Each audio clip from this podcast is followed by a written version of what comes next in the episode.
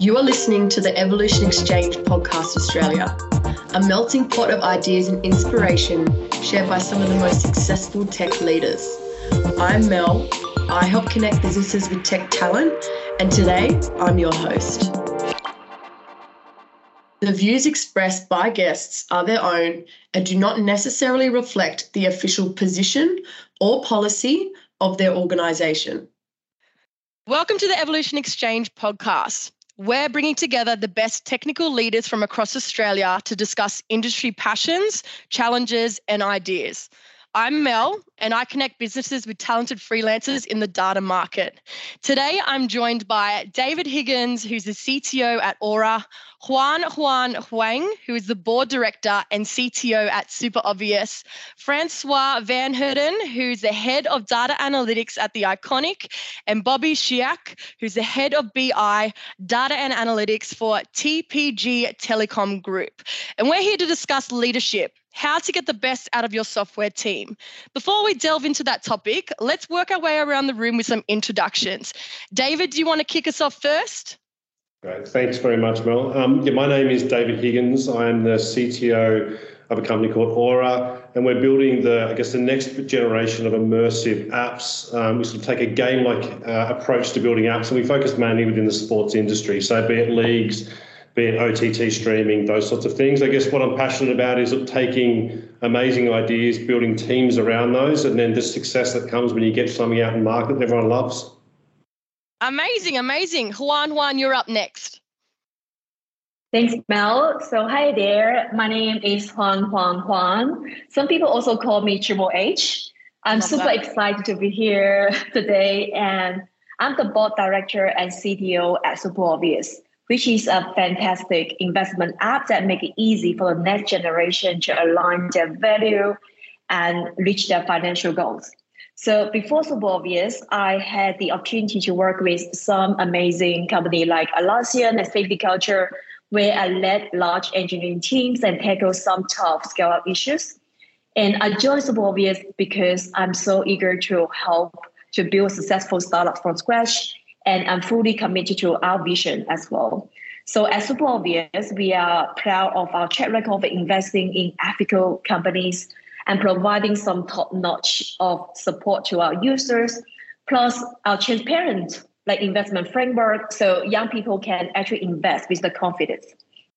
So having worked with startup and scale up with so many different sizes, I've seen some common pain points across the board so I'm thrilled to be here today, and I can't wait to chat with the top leader in the industry with some of those interesting topics. And thanks for having me, Mel. Thank you, Huanhuan. Francois, you're up next. Thanks, Mel. Um, maybe firstly, um, what an absolute privilege to kind of uh, be on this call and um, chatting about really important things in this space. Um, I'm Francois uh, Van Heerden, but since I've moved to Oz Australia, everyone just calls me Fran for some reason, um, probably easier. Um, and I run uh, data analytics uh, um, for the Iconic. So the Iconic is a uh, probably the leading um, e-commerce platform uh, in Australia and New Zealand, um, focusing specifically more kind of on the fashion side uh, at the moment. Um, my portfolio at the moment is from anything business intelligence uh, across to data science as well. So I suppose um, what I'm passionate about and how I see myself adding value is specifically translating um, all of those uh, uh, kind of data decision making or data driven decision making and automation at scale, uh, translating the business requirements into the technical solutions and making sure that the teams delivering that value are extremely motivated and happy um, about what they're doing day to day. Um, and I, I suppose that's me. Amazing. And last but not least, Bobby. Hi, thanks. Um, yeah, echoing Fran's comments. Uh, Fran is definitely easier, Fran. um, uh, echoing uh, his comments, I think, um, yeah, what, what a privilege to be here. Um, look, I'm, I'm Bobby. I head up the BI data analytics for TPG Telecom Group. It is a house of multiple brands, um, Vodafone, TPG, iiNet, you know, Lebara, Kogan, Felix, um, you know, all of that falls under TPG Telecom Group. I currently manage, um, you know, data engineering, self-service BI, MLAI, and analytics products that we uh, monetize to our um, enterprise customers as well. Um, what I'm passionate about is um, I'm, I'm, i firmly believe in the value that gets generated through data analytics and embedding it um, in the decision-making processes. Um, that's that's what I'm passionate about. I mean, um, um, the second thing that I'm hugely passionate about is the people and the talent in, in, in the community of data analytics. Um, there are endless use cases, and I mean, data analytics ha- is is going through a golden run. I think. Um, and hopefully it'll just progress uh, in a multifolds going forward. Uh, looking forward to an exciting conversation. Thanks, thanks for having me, Mel. Amazing, amazing. So now that we've established the context of everyone, let's move on to our topic of focus. You have all created a question on the topic of leadership, how to get the best out of your software team. As usual, I will work around the room asking each of you to pose your question and the reason behind it. Each of you will have the opportunity to give your take on the situation. But I'm going to start with you, David. Okay, well, let's kick it off with your question and that is how do you approach accountability for both teams and individuals? Great, thanks, Mel. Look, uh, uh, probably people that work with me would be a little bit sick of me banging on about accountability, but I do believe that it's the key to getting performance. I know the term high performance has been overused, but I still think it has relevance. And I don't use accountability as a stick. I use accountability as something, I guess, which sets what my expectations of people are but it also frees them up to have expectations on me and on the company as well, and also the freedom to do what they know they do best. So my question was specifically about individuals and teams, not together but differently. Do you do things differently with teams compared to individuals? Um, and what does accountability, I guess, mean to you I mean, what you're trying to do? Amazing, amazing. Hua Huan, do you want to go on from that? So for David's one's very actually very similar to things that I'm going to talk about as well. So accountability is so important for like engineering for individual as well.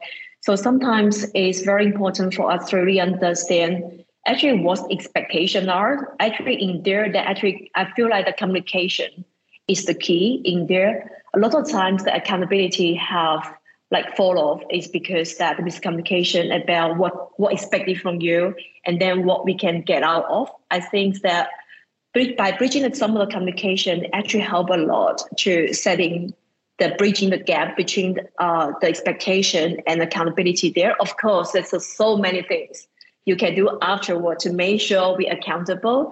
But I'm very happy to pass along to someone else to discuss more about this topic as well. Amazing. Francois? Yeah. It, it, firstly, I, I think um, all of our kind of statements will link up quite nicely at the end, which is quite exciting. Um, but but to kind of respond, um, I, I, like the word um, the expectation. It's kind of everyone's kind of starting to echo that particular word. And I think maybe if you get down to what accountability is, to me, it feels like there's a sense of ownership. Firstly, uh, and, and, that's interesting. It, it, all depends on, you have to make some assumptions in terms of what the structure of the business is and how you actually run your projects as well. Um, and if you, let's go typical kind of tech setup where there's a product, there's a t- technical delivery, and there's business expectations, right? Like the, at the end, there, there needs to be some value and return measured. So um, clarity is super important, right? So we need to figure out uh, as leaders, um, how do we um, the business expectation is aligned with the technical delivery and along the way roles responsibilities kpis how we measure success is all absolutely clear um, um, in that full circle so i won't go into too much detail but probably you could even take it further if you've managed to define kpis and the expectations are, are kind of starting to align across the business um, we have some practical things that we implement day to day that we don't realize anymore, but we're actually putting people's names next to things. If you work agile, potentially you're putting a name next to a ticket. In a sense, that also creates some form of ownership. Um, even when you commit code or when you do a pull request and ask, hey, can you review this? You're putting your name next to it. So all of that at the end helps surface um, who's contributing in what way. Um, and, and, that generates like a lot of information and data even that we can use to um, understand and kind of form and refine accountability. So there's a lot of things going on there. You can go really high really deep to the individual in my opinion. But i i think it's like how do we set um, uh, feedback loops that kind of create a sense of ownership and excitement? Um, and that'll kind of help drive that uh, accountability as well hopefully that makes sense Absolutely, absolutely. And Bobby, did you want to touch on that as well? Yeah, sure. I think, um, I mean, echoing Fran's thoughts as well. Um, I, I have some um, comments from my side, but I might probably open up to another question uh, related to that because I want to hear what David thinks and what one thinks as well. Um, I come from a different background, which is, you know, operated um, in two different environments because we do have a, a large legacy platform that we are still operating on, and there are modern platforms that we are generating analytics on, right?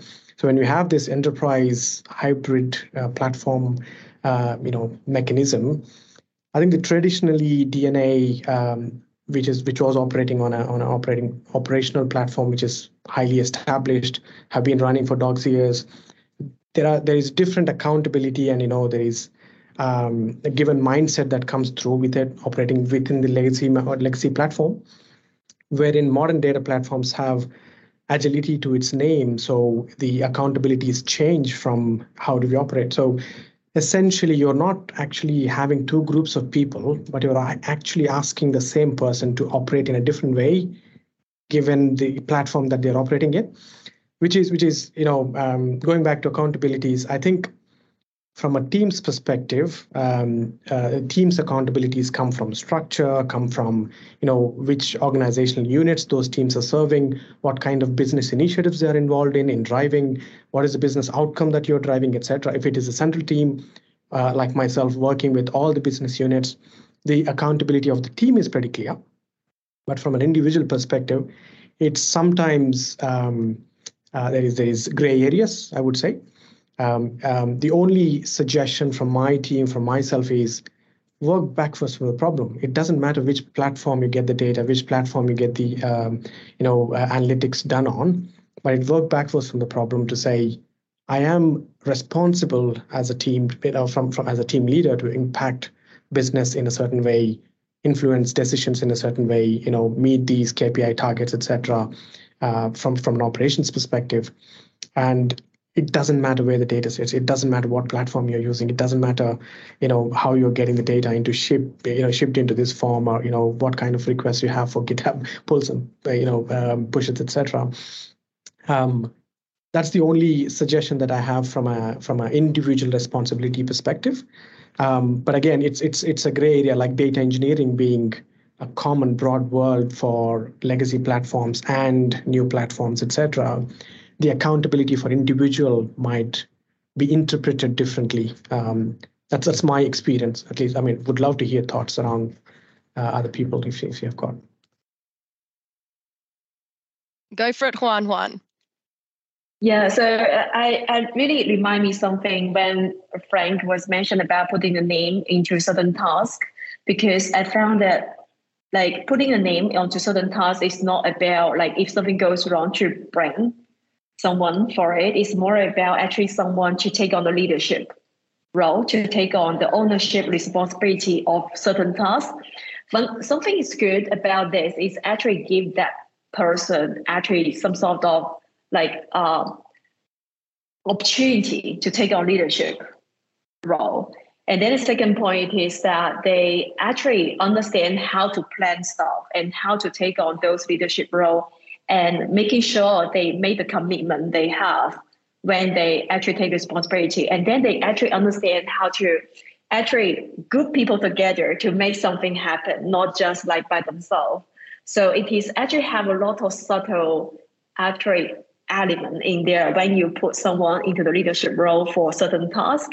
So it is definitely not about bringing game because a lot of time when something goes wrong, it is for us as a leader actually step on say, hey, it is my fault, not not anyone's fault. If something goes wrong, let's as a team actually take on solution and thinking about how to solve it instead of blaming on someone. So that's something very important to think about as well. Amazing, amazing. Huanhuan, I'll get you to continue on as well with your question because I think it complements um, David's quite well as well. So yours is your engineering commitment and time management around delivering projects on time. Yeah, that has been a very interesting topic because I found that it has been such a common issue when across the board of different companies. Even recently, there's a very small startup, they just started a team and then they're starting to reach out saying, hey, actually Hong Kong to work with you before. How can you make those engineering actually make a commitment? Right now, like when I see across my team, they always like delay. We're talking about we're going to roll out things in December, but now Jan. We haven't seen the thing go live, right? They're starting to worry about okay, what's going on there. And then it's such a such a common issue that when we talk to some key stakeholder, and then they mention about oh, engineering team never made a commitment. You know, if they're thinking about something go live in in June, it's like let's expect it like half a year later. So that is not a very good feedback to us, right? Because we know that as an engineering team, we definitely have the capability to make our commitment. We definitely need to do something to change a thing meet around. Another recent example it was that we partnership with some some integration partner and then like last year, they were mentioned about, okay, we're going to go live something in July. And then in July, we follow up and saying, oh, sorry, it will be another month. And then we follow up in August. It's like, sorry, it will be another two months. And then what happened afterward, right? So like in there, the subtle difference is that, okay, next time when they mention about something happened, we expect it to pass like three plus months, right? So the trust starting to fall into crap. So the question back to like you or it is like in your team, what kind of tips and tricks that you do to make sure your engineering made the commitment? I definitely have a lot of thought in my mind as well. So, but I'm very curious to hear what the other people think. Absolutely. Francois, did you want to give comments on that? Yeah. So um you are definitely not alone on the challenges of delivering kind of projects on time. I think everyone on this call would kind of back you on that. Um, I suppose we have to make some assumptions again in terms of like what type of style of kind of um, project management methodology you run. I don't think I want to chat too much about waterfall. I guess waterfall, you could say you would get something exactly when you expect it, but you can't change it much along the way. Um, some people might challenge me. I'm quite open to being challenged. Let's assume you're running agile. Um, I guess um, the at the end of the day, you don't know what you don't know, and you need to kind of kind of hold tight, uh, hold um, to that kind of assumption um, when you're planning out things, because you can only plan as much and then try and adapt along the way. Um, we have a bit of a and I've learned this the whole hard way is we have a bit of a rule of thumb of adding 20% buffer if that's a practical example of how you want to run your projects. Um, so that's the kind of planning side and estimation side but then also there's a prioritization side right? So i think most of the challenges comes in when everything's important uh, to the business um, and the question is all what do we do first? And along the way if we decide we need to pivot into something else it, can we actually communicate the consequence as well um, and that that's been the most challenging thing for me as a leader in my career so far is okay, something else is more important now. Do you understand that this thing might not happen anymore? Or it might be delayed by X amount of time, unless we have a conversation about resourcing or budget or other things as well. And I guess that that to, that comes to mind like really quickly. Especially, I've been working with startups and scale ups across different environments uh, different types of organizations as well. And I think that's been the major problem. Um, another problem from an operational point of view, um, and Bobby, you might also kind of feel this pain as soon as you have a support component to your tech teams. So in data, that's actually um, quite um, common is having kind of a support kind of structure or support component uh, in, in, your squads. Um, and what could happen is uh, that, especially if you're moving from an old stack to a new stack, um, you have a certain set capacity for support, but you ex- keep exceeding that capacity as well. Um, and I guess our responsibility is to make sure that um, the pain is shared as well with the business, not just um, the data team or your tech teams, um, and kind of managing that closely. So, what we've tried to do from a really practical point of view as well is allocate time and rotate people across board as well. So you're not distracting from your strategic. So I, I guess my comment is um, uh, when you're doing actual roadmap planning, buffers.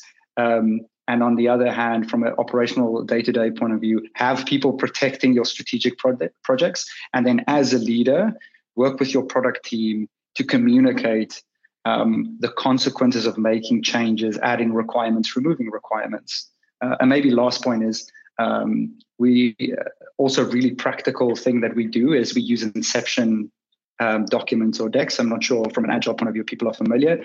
You specifically try and nail down as much of the requirements, and you have someone say, "I sign off on this. I know what I'm getting," and I'm telling you as a tech team, I know what I'm getting. So when you're two months down the line, someone can tell you, uh, "But wait a second, I actually asked for something else as well." You say, "No, there's the document." It's almost like a contract between teams as well. So, so yeah, I, I guess I'll stop there. I can go on forever on this topic. Amazing. Thank you. Bobby, did you want to make some notes on that as well? Yeah, sure. I mean, um, I think um, not being sarcastic, but if, if tech teams have delivered, uh, check it thoroughly. If they have delivered on time, um, check it again. So um, I think it's it's it's it's a given that um, all the projects, uh, do, I mean, like most of the projects in in this world, do not get delivered on time because of various reasons. It's not just you know engineering commitment and time. It is the constant evolving requirements as well around ah can we add this? Can we add that? Uh, the the definition of what an end product is itself is questionable. Especially i mean we, we have gone through waterfall and agile methodologies and you know differences between that. I mean obviously waterfall um, has certain you know framework to it and it's it's well well tested in the software engineering space uh, etc every everyone's mindsets who are working in this uh, experienced professionals are well accustomed to the uh, mechanism especially with agile. I mean agile is being used everywhere like you know have you heard the term death by pox? Everyone has a POC to start. And it doesn't have the bells and whistles that needed to be there to make it a sustainable outcome of sustainable product going forward. So i think from a if, I, if i'm playing devil's advocate i think there are two things that we normally do is um, are the tech teams getting involved right from the start? Are they coming through uh, the journey uh, right from the start? So not only just you know get the estimations right get the problem sized right but also to give them motivation to get connected to the business use case so they feel valued. That they're not just delivering a solution in the background and they're not being seen anywhere that's not the case, right? So if they are going through the journey, they are being involved in the business cases, if they are being involved in what the problem is, what the solution is, they're being heard um, right from the start. So it is it is it is a motivational thing for them as well. And most of the cases, in my experience, um, have worked based on personal relationships as well with tech teams. So um, you know, eh, people who are well connected uh, with the business, with the tech teams, uh, all, all of them well connected, probably have a better chance of delivering projects on time and probably better than expected. Absolutely, absolutely. David, did you want to talk about your experience with this? Sure. I'm going to agree with what everyone said. I'm going to take a slightly contrarian approach. I think we should be held accountable for delivering stuff mostly on time. I say mostly, so I've given myself a little bit of a cop out there. Um, but I think at first it's exactly what you just said, Bobby. It's de-risking it as much as possible by getting people involved as early as possible. We all heard the whether it be from a commercial relationship or even product saying we're not quite ready yet. I just think involve a tech lead, involve someone because they're going to gather information early that's going to be um, very, very useful down the track. So de-risking as much as possible. I don't want to. I don't want to take the question over and go back to mine, but like it's about accountability. So if a team is responsible, then I'll say to them, what what can I expect from you? Um, and they say to me, well, um, these are the things I can expect, they're accountable for that. And when they're accountable for that, yeah, like we said earlier, they've got to it's got to be clear what the expectations are as much as you can. They've got to. I'll say to them, do you have the resources you need, people, time, information, etc. Um, and is it really, really clear um, what we're after? And you are empowered to make decisions. Is the really big one. They're not. You can't just make decisions um, because you felt like it today. They've got to make sure that they liaise with the right people when they make those decisions. But when they gather the information for everyone to make a decision, well, that's within their accountability to do so. And then lastly, because things do change, then they have a responsibility to put their hand up as early as possible and say either I don't understand, I don't have resources, which might include time, um, or um, you know I haven't been allowed to make the decisions I need to to move at the pace that I originally expected, which then allows you to just continue to reset those expectations. So if a team sets an expectation up front of what will be delivered in a, in a sprint, in a in a quarter, or whatever it might be, and they don't deliver it and they haven't told to anyone, well, they're responsible and accountable for that because they didn't take the time to actually understand where they're at and reset those expectations. But I, and this is where my kind of cop out is. I do find that if we say what we're going to deliver in a quarter, and we can continually uh, be accountable and held accountable for those expectations, and based on that, we can put our hands up and say this is something that's not going to be quite ready um, then uh, we have the chance to reset as early as possible. And generally, business is a little bit more accepting because it's not that something's not delivered. It's not black and white. We do deliver something. It just may not be the thing that we set up front, which again, it supports that iterative development because uh, hopefully what you deliver is actually good enough for, I don't know, UAT or for production perhaps as well. I think the one thing, Fran, that you said, which is I completely agree with, is um, operational can take uh, a big toll. Um, I don't put padding in in terms of our expectations on what it will take to deliver, but absolutely I do say, you know, call it business as usual. There's business as usual things which you can't say what they are now, but they will pop up, and you do need to account for that. And I had a team that was looking after a very old desktop installed Windows application, which was a bit of a mess but we just it was a legacy application that was being sunsetted and we didn't want to take the time to fix that code base up which just meant that as soon as there was a problem in production with a customer we had to take the time of that team to sort out the problem um, which meant that that team allocated i think it was about 50 to 60% of their time was just for dealing with support which is massively high. But as a business that was a better business decision than to stop and have them rewrite that old application so 40 to 50% of the time they were actually spent actually developing that, that product, um, which was still in market we had contracts for. So for me, I, you know, I think we should be held accountable, but I think we should have the opportunity to understand where we're at and then reset the expectations continually. I couldn't agree more, David. Francois, did you want to make more comments on that? Yeah, David's got me really excited about this topic now. So, so I guess like a lot of key things that you're saying, especially is like there's a vision component as well, like in terms of where the business is heading and where you're kind of heading with that particular team or area as well. But what's quite interesting, what I found is like if you actually ask your um, squads to come up with the KPIs in terms of how they think they would contribute as well, and you're talking about accountability, it works super well, right? Like the mind, just the mindset and the lens in which they kind of um, approach and think about um, kind of delivering platforms or delivering value to the business just completely changes. And then it automatically becomes measurable as well. And typically, um, you can also ask them to set the benchmark or the target as well, not just the KPI.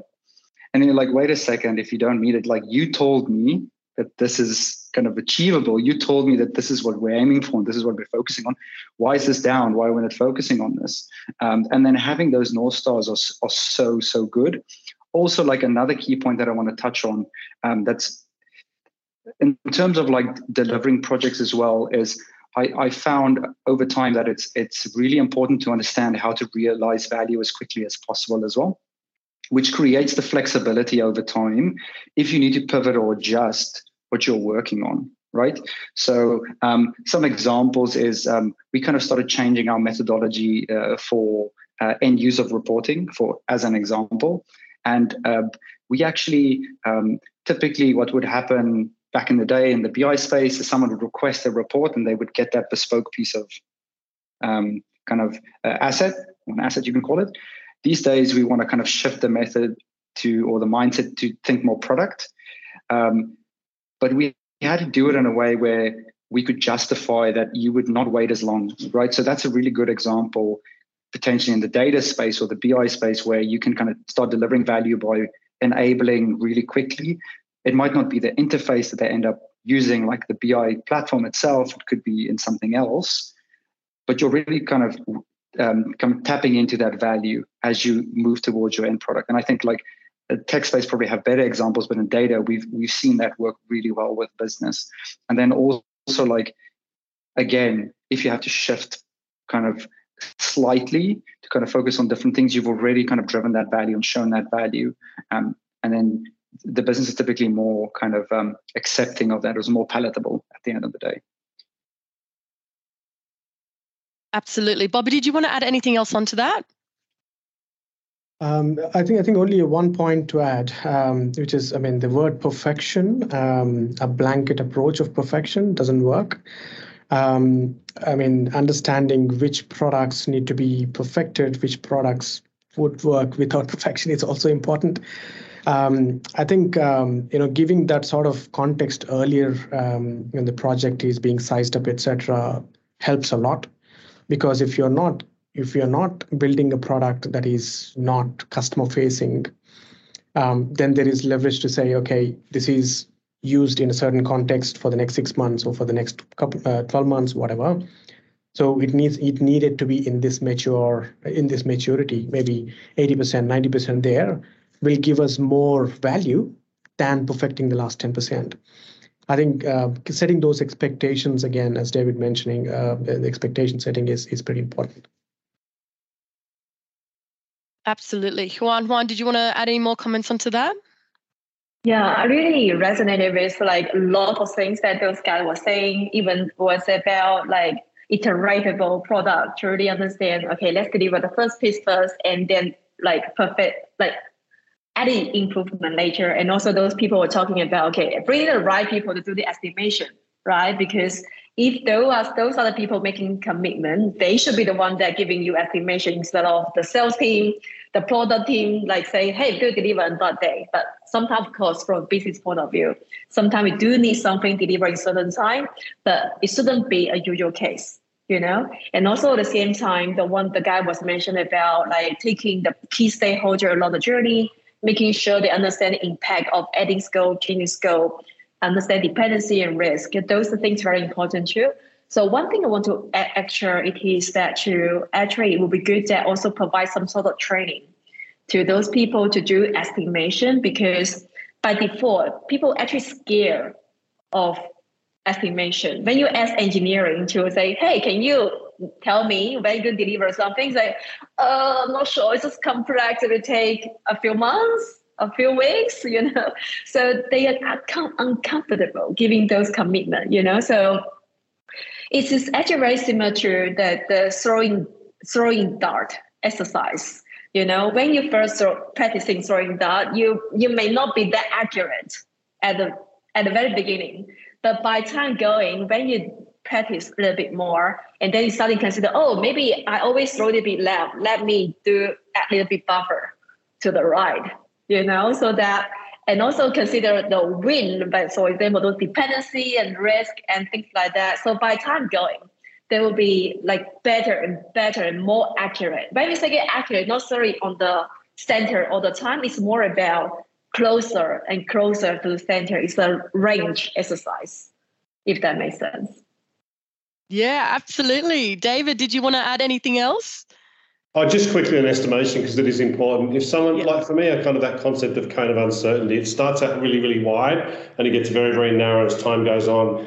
And if someone comes to me now and says, as CTO, can you give me an estimate for doing X? I can probably give them a couple of squads, know what they cost about this much time, but it's very, very, very uncertain because it's on the spot. And the company needs to know that. Don't make strategic business investment plans based on that. But you need to walk away and actually be able to go to the customer, yeah, look, it'll probably take six months. You can do that.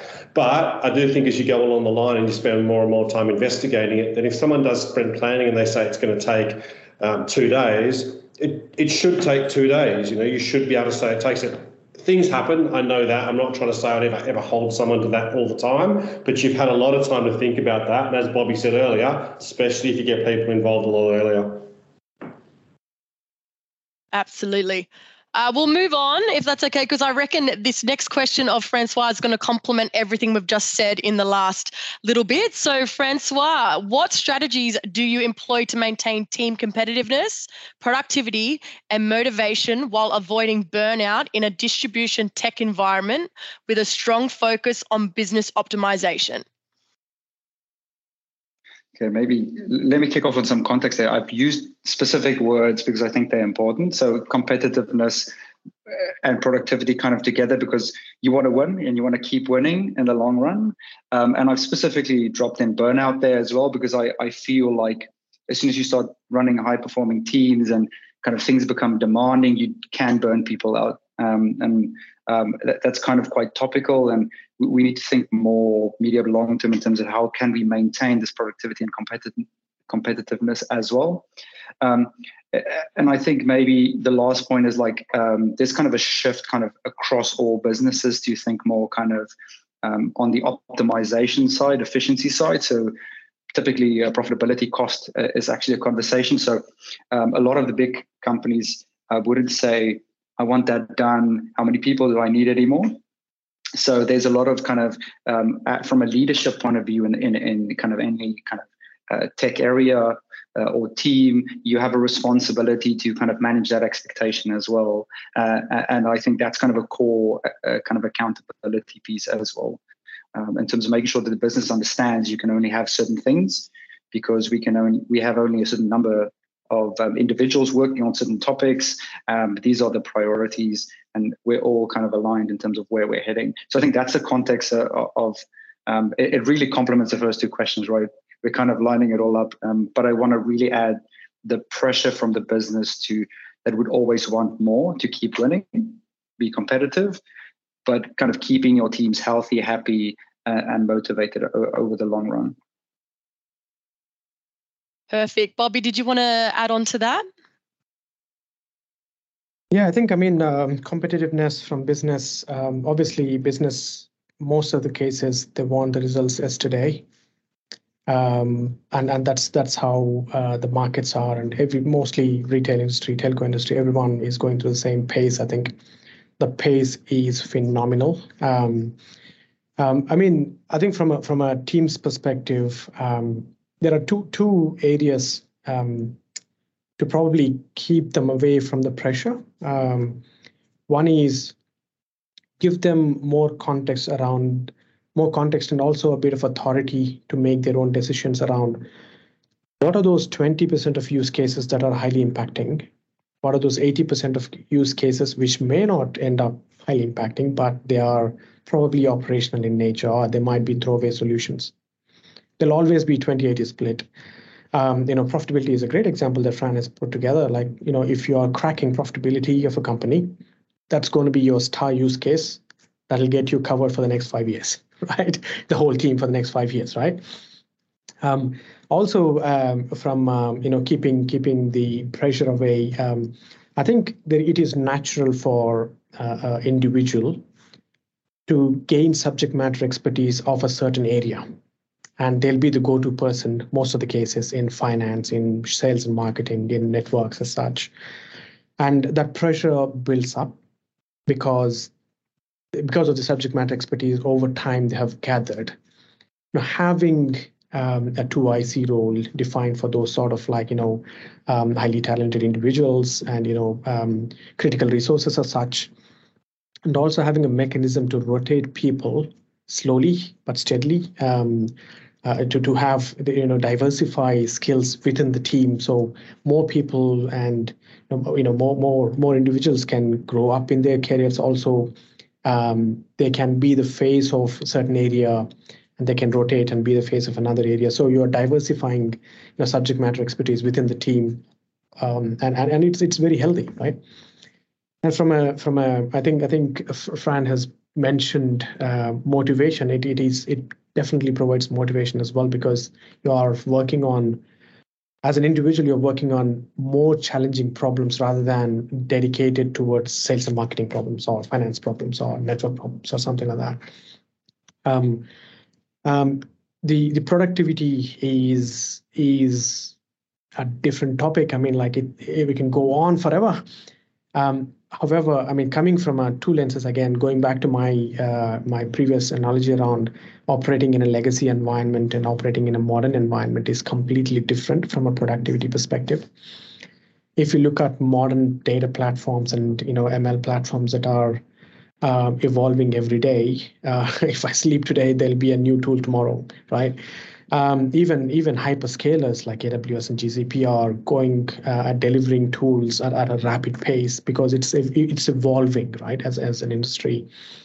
Um, you'll have open uh, uh, you know tools and open ways of working uh, within within the software uh, mechanisms.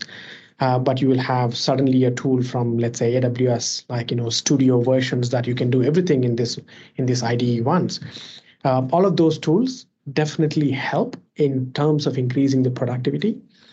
Um, the, the suggestion and the, the way we have implemented uh, those tools is if you are spending more effort in developing certain things, um, if two individuals within the same team are following two different mechanisms, it is not healthy because you are basically uh, creating a technical debt where you are you you are ought to maintain those solutions in two different ways if you standardize those frameworks, probably it helps because you need to enforce those standard mechanisms so they don't go on a tangent, uh, you know, trying shiny tools, but there is governance around it. And, and anyone who joins new, they know what tools are being used, what frameworks need to be followed, what kind of governance is put in place. So it helps definitely improve the productivity in development and testing space for sure.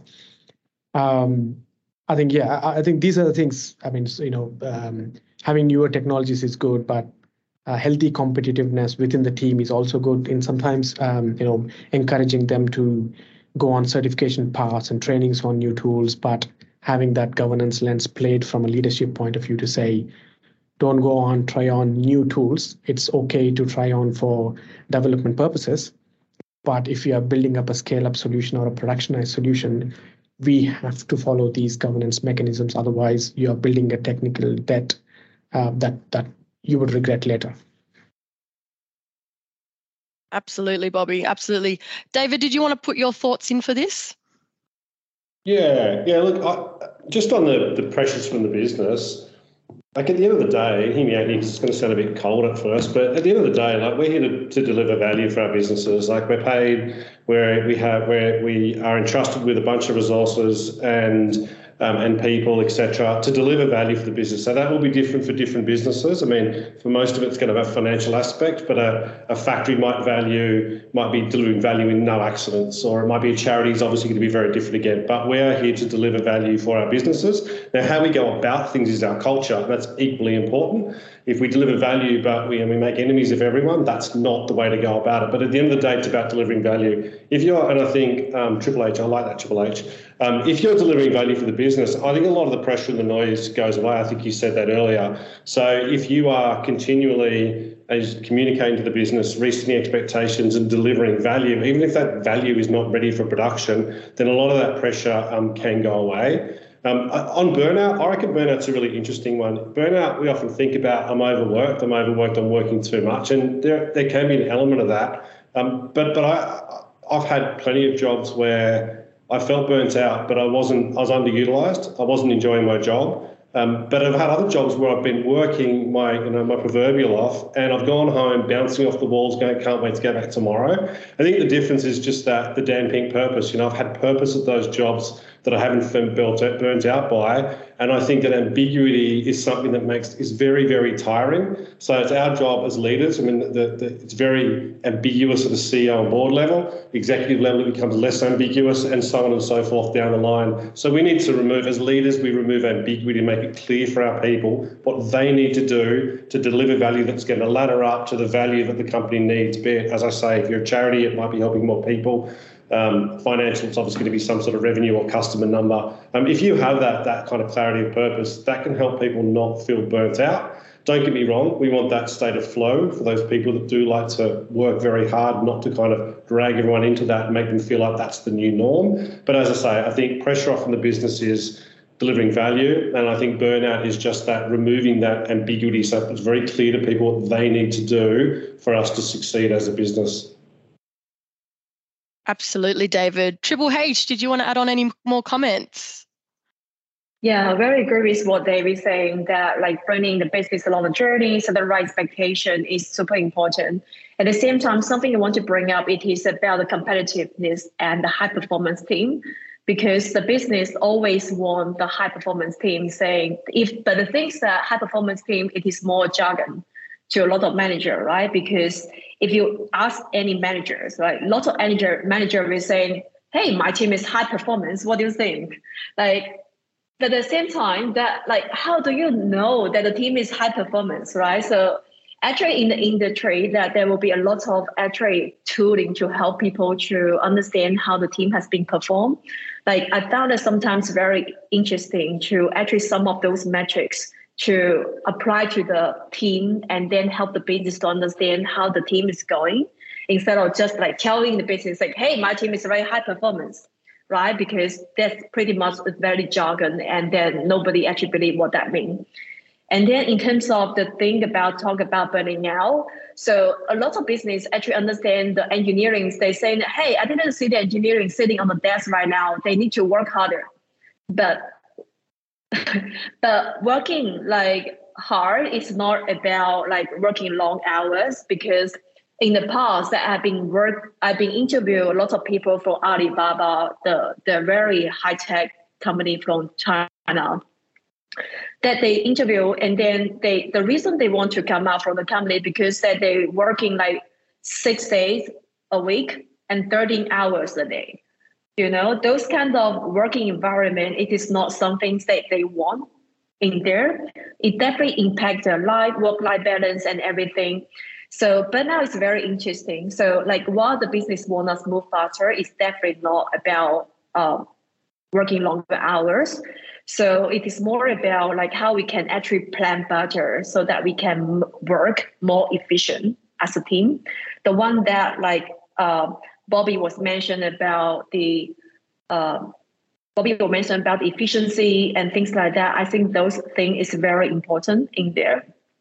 So for us to actually not burning out, actually there's a very interesting. There's some tooling help us already to really understand. Oh, is there any commits out of hours so that we can understand okay last week do we actually have a few people actually commit making commitment on the pr like after working hours so that we can oh is it the team actually under a lot of stress right now and then another one is about the team morale topic you guys were talking about. I think that's very important as well. Like coming back to the longer hours, actually recently I tried to introduce a study time to the team as well. So that means that every Friday, actually team to get some time to do their own learning. Don't forget about just don't don't just do the product de- delivery, but also don't forget about your home self growing in the exercise as well.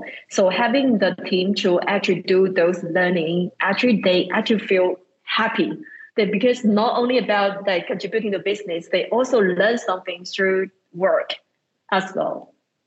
So they can understand that the, com- the company not just care about business performance, but also care about them as well. But of course, by executing this, we need to have some sort of metric behind the scene to understand that by introducing the study time, we are not actually impact the business. We actually like maybe even make it better as well. So that would be something for us as a leader to bridging the communication between the team performance and then giving the team some time for themselves to do something good for their own benefit as well. Absolutely, Triple H. Fran, did you want to add anything else? Yes. So I think that there's two things. Like Bobby mentioned, that the platform side in terms of um, the guide rails almost in terms of how teams work. But I also want to touch on on the remote work culture piece that David mentioned as well. Um, I think firstly on the platform, that it's it's really exciting to think that we have these platforms now. But I've also found, and I want to echo kind of some of those points that I think it's super important to have some sort of design tenet in terms of we're on this platform now. This is how we do things. So it's not a debate or conversation. Even people know exactly this is how we do things.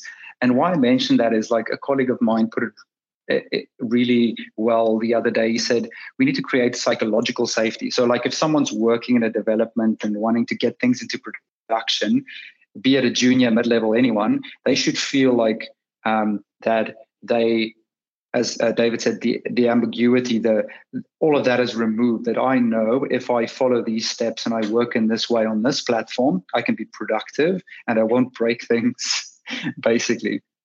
Uh, and that also links to kind of the challenges we have. So obviously, distributed teams, remote work has a lot of benefits, right? Like we all know what the benefits are, but it also comes with some kind of challenges that we, that we need to manage. And I think one of that is the, the guide rails, and then also the uh, thing about always being on call. So I, I've, especially in the beginning, I noticed it when kind of years and years ago working in Cape Town, I kind of started working remote. Is like you, you feel like you can never switch off as well. So we have this balance between wanting people to deliver value um, and then having distributed teams, even in different time zones sometimes, um, with kind of almost an expectation of um, just have Slack on your phone, have email on your phone, um, jump on your PC whenever, when you're on holiday. Um, because you work remote and you're not at a desk, I, I, can't see if you're productive, right? So maybe that's more of a I don't have a good solution for kind of how to solve that yet, but maybe it's more a statement to the group as well if they have any comments on how to manage remote work better. But I think, um, yeah, so the design tenet thing from a platform point of view, creating that psychological safety, teams being remote or hybrid in the office, kind of sets that up um, as well, and just trying to be quite specific in terms of how you manage the expectations and culture around people being on call to support things and monitor things and all of that as well. David, I'd love to hear your further thoughts.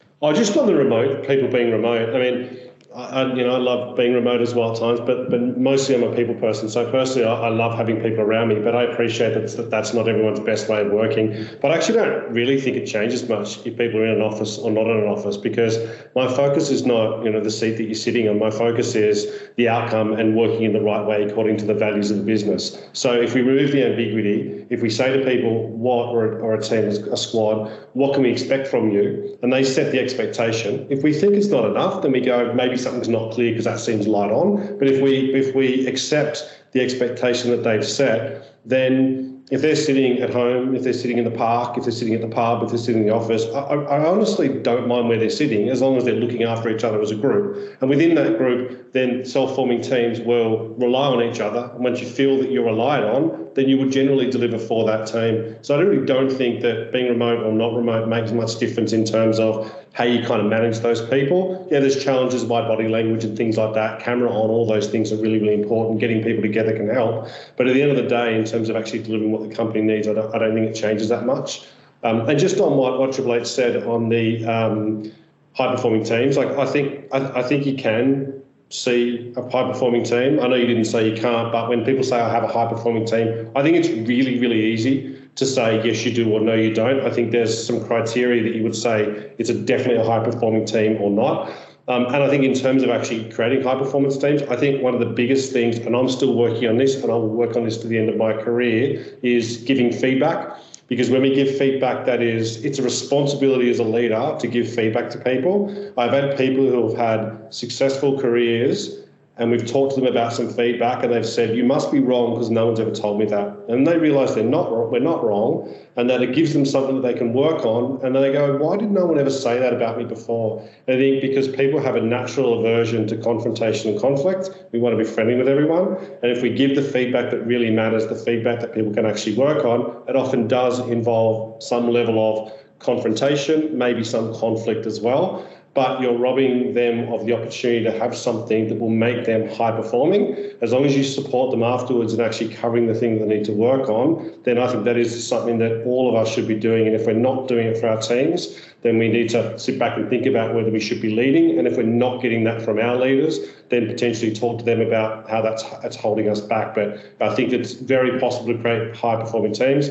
But I will say very, very, very, very difficult. If I think about on a squad level, I've only created a handful in my life. Um, if any of those people who have been in my teams before are listening, then they can decide if that was their squad or not. But Oh, I love that, David. Absolutely. Now, Bobby, last but not least, by all means, your question. With conversational AI ramping up, what would be the impact for teams and how, as leaders, can we provide a vision to adapt? Would there be any jobs impacted and how do we navigate the next 12 to 24 months? Yeah, with with the uh, conversational uh, AI, ChatGPT picking up, and there are other tools being um, you know bundled up by hyperscalers. Um, you know, obviously, new tech new tech, you know, shiny toys. Um, uh, uh, everyone will jump on it. You know, uh, FOMO is real, right? So, um, how do we? I mean, from from my perspective, obviously, it is still uh, very early to see the impacts, etc. Um, as leaders, you know, working with businesses to have D&A, um, pro, you know, provide an impact. I'm thinking here, sitting back, saying, you know, this is a cool toy, but how does it make sense for my business in terms of how do I adapt this technology within my business? Is there an enterprise version coming through soon? Maybe. Microsoft is trying to embed within its own tools. Okay, it's making life easy, but how does it really make my life easy from a from a value generation perspective from D&A? obviously it is definitely helping in terms of you know uh, creating quick codes etc etc that's okay. But there were tools already there on google and there are templates that are people just throwing freely out there. Uh, you can you can copy and you know paste it. Um, but th- these tools are great and uh, everyone is jumping on it i'm sitting back here saying like you know love, love to hear your thoughts around you know, how do we make sure it is adapted enterprise wide how do we make sure our teams um, you know don't go on again try a new toy but they are using it uh, effectively in, in, in, their day-to-day lives to improve the productivity in a way. Um, so would love to hear your thoughts. Yeah. David i'd love to hear your thoughts on this Oh, well, I, I plugged your question to ChatGPT, and here's what it said.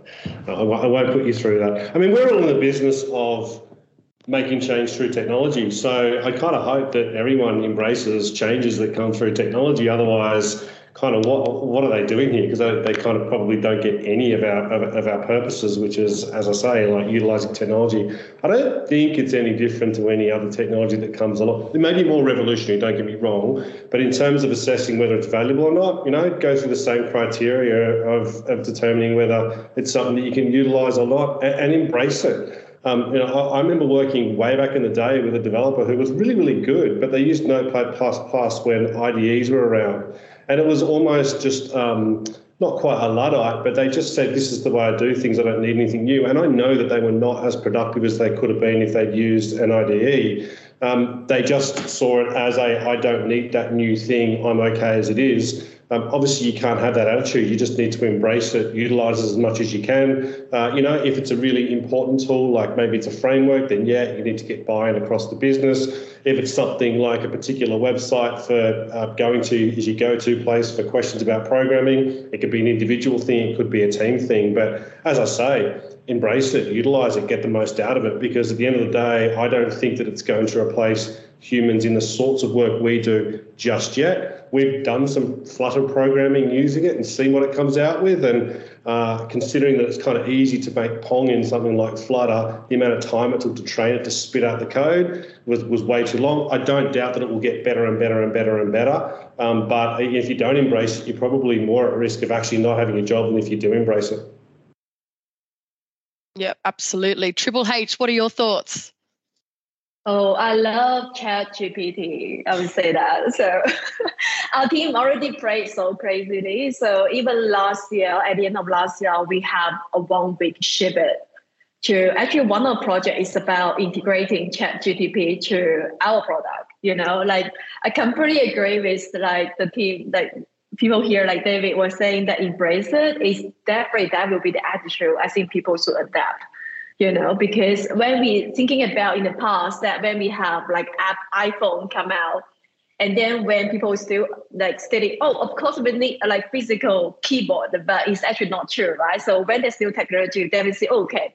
Instead of seeing as a risk like let's see what's opportunity in there so that we can actually like thinking about what kind of thing we can do in there so I can give some of the example actually we did like with ChatGPT. For example, like, like last year, the Shipping project is actually thinking about using ChatGPT GPT as the knowledge base for our product. Thinking about okay, if people asking those questions, maybe we can come up with those examples.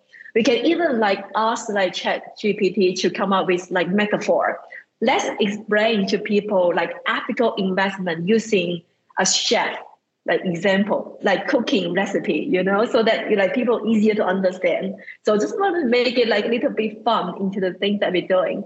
And also at the same time that on personal level, actually I also use ChatGPT a lot as well because like as the English is not the first language people. Like a lot of time you make syntax mistake, like our English is not natural to a lot of people. So sometimes I actually using like chat GPT saying that, oh, if I want to make this announcement at executive executive level, what will you say? You know, it's actually ChatGPT coming with a very interesting example and, and I can learn something from it. It is very amazing and mind-blowing in there. And also at the same time in the team, that I would say that also last year we also used the chat GPT to like adapting and thinking about how to do product positioning as well, because they actually have a lot, lot of knowledge um, things in there. We can actually use it to see how we can make the message more persuasive and use it for like marketing message. So it's actually so many use case there. I would say that make use of those new technology and embrace it. I love your excitement, Triple H. I'm as excited as you are. Fran, tell me, what are your thoughts? Yeah, so I also love it and I do use it day to day on specific things. Uh, but that being said, I think what everyone's saying, it's a tool in the toolbox. Yeah, it's it's we should remain problem obsessed. We shouldn't go and say, how can I like force this particular solution onto everything that I can think of? It's very much um, reflecting and still kind of um, working on the existing problems, the most important problems, and seeing and and to have a consideration of this particular tool uh, as an option to solve uh, some problems.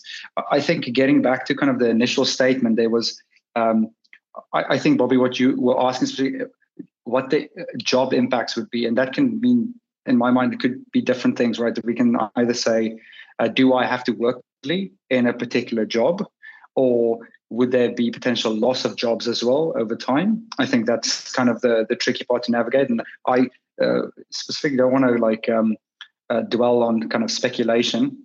I think maybe what what's useful about this conversation is the use cases that we've been starting to mention, and I think um, maybe that's a good starting point for kind of experts in the field. I'm, I'm definitely not an expert um, to to chat about the use cases where um, you know, they would be impact and how they would be impact. But I, I, I think main use cases, and I'll kind of stick to my realm, which is e-commerce retail, is um, I think the most exciting kind of piece for us is where uh, we can use it in our product recommendation kind of flow. Um, there's some interesting concepts there because um, in traditionally in that space you would use kind of user behavior or historical um, purchase patterns to kind of recommend products. Where in this case um, it, it, actually um, automatically kind of accounts for long tail situations as well, which is which is quite interesting. Um, I think where it's quite impactful is on the productivity side. So if you think any type of workflow where either uh, on the developer side, I've also tested and we found that we're more productive if we just write the code ourselves rather than trying to prompt to, to get to a solution. But maybe boilerplating certain concepts uh, in code works really well.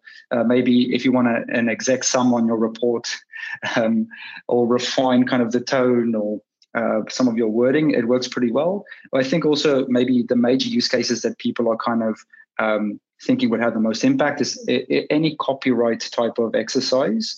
Um, uh, would be quite impactful. So if you think SEO from an e-commerce or website point of view, uh, even if you write product descriptions, and all that stuff, just accelerating the ability to actually kind of deliver um, the, that copy. That would be interesting. And then also maybe the last point would be an exciting use case is maybe in the customer service space where there's um, certain uh, kind of general things that customer service needs to deal with kind of day to day where you could kind of um, improve their productivity as well you could actually um, by using certain prompts from a user that has a particular request, you can pre-fill some of the responses or even potentially answer some of the basic questions and, and just like um, make your um, hardworking kind of customer service teams also more productive and kind of help them as well. Um, and I think that's why I'm going to stop on this topic because again, we can go on forever. Before we end the podcast, I'd like to say thank you so much to our guests for sharing their thoughts on their conversations today. We had David Higgins, the CTO at Aura, Huanhuan Huang, or Triple H, the board director at CTO at Super Obvious, Francois Van Heerden, the head of data analytics at The Iconic, and Bobby Shaik, the head of BI, data and analytics for TPG Telecom Group. Thank you so much, guys.